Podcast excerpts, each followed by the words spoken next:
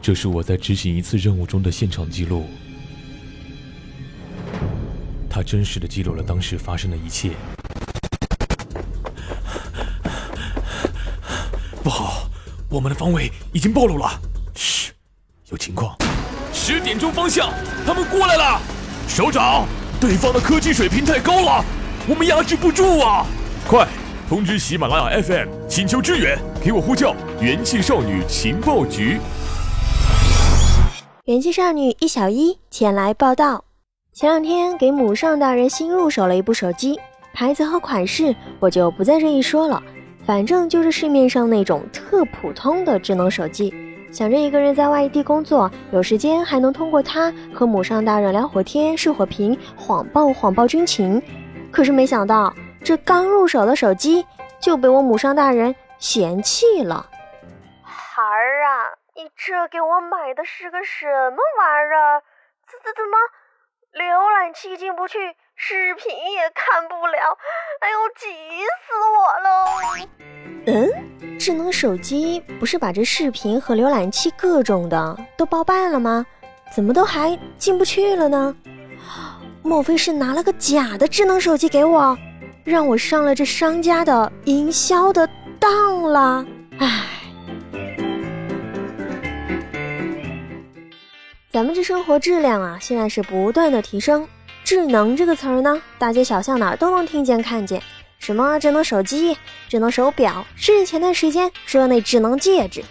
今天咱们就来和大家整理整理那些不咋智能却又声称智能的硬件。首先，咱们来说说这第一个智能自行车。怎么这自行车还能智能？不用两脚蹬了？当然不是了。二零一五年出现了大量的智能自行车的项目，智能功能这块倒都是一个很大的手环。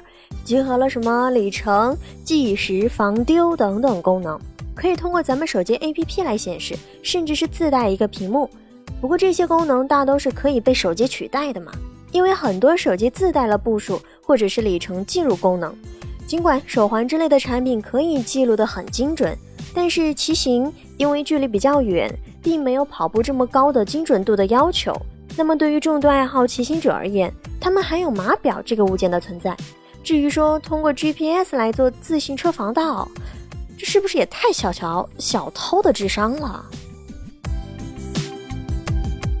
这第二个叫做无人机快递，顾名思义就是不需要快递员了，照样咱们也不用担心我们的包裹了。一个对讲机，一个飞行器，顶多再加上一个视频的摄像头，全程让我们跟踪包裹所在地。可是咱仔细想想。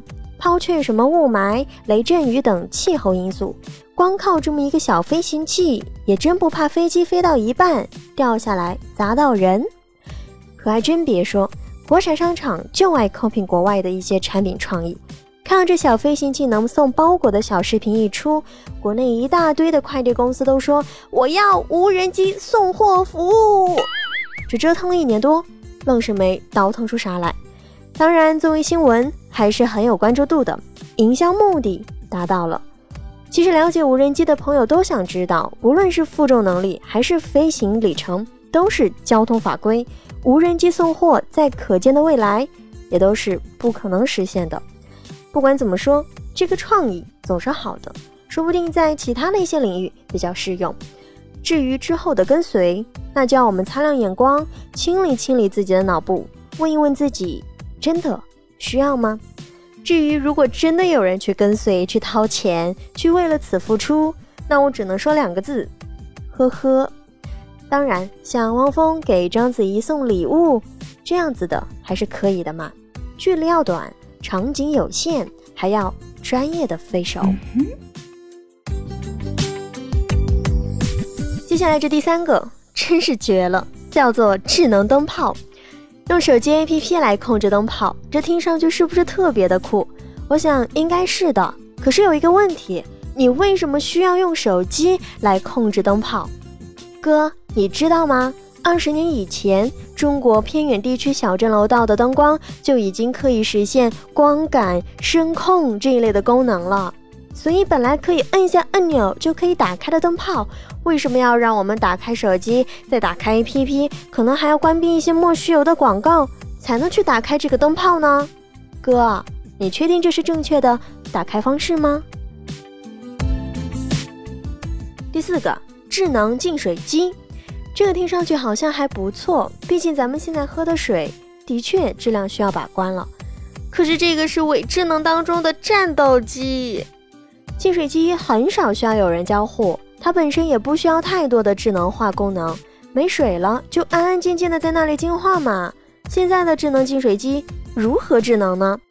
亲，你可以通过 APP 看到家里的用水量，你家净水机滤芯用完了，可以提醒你更换的哟哟。可是你这玩意儿一般半年以上才需要换一次啊，而且卖滤芯的会很勤快的给我打电话呀，因为这是收费的，而且还很贵呢。所以我需要为了看用水量，或者是看滤芯是否到期，来安装一个 APP。神呐，你快放过我吧，毕竟我的手机只有几兆内存呀。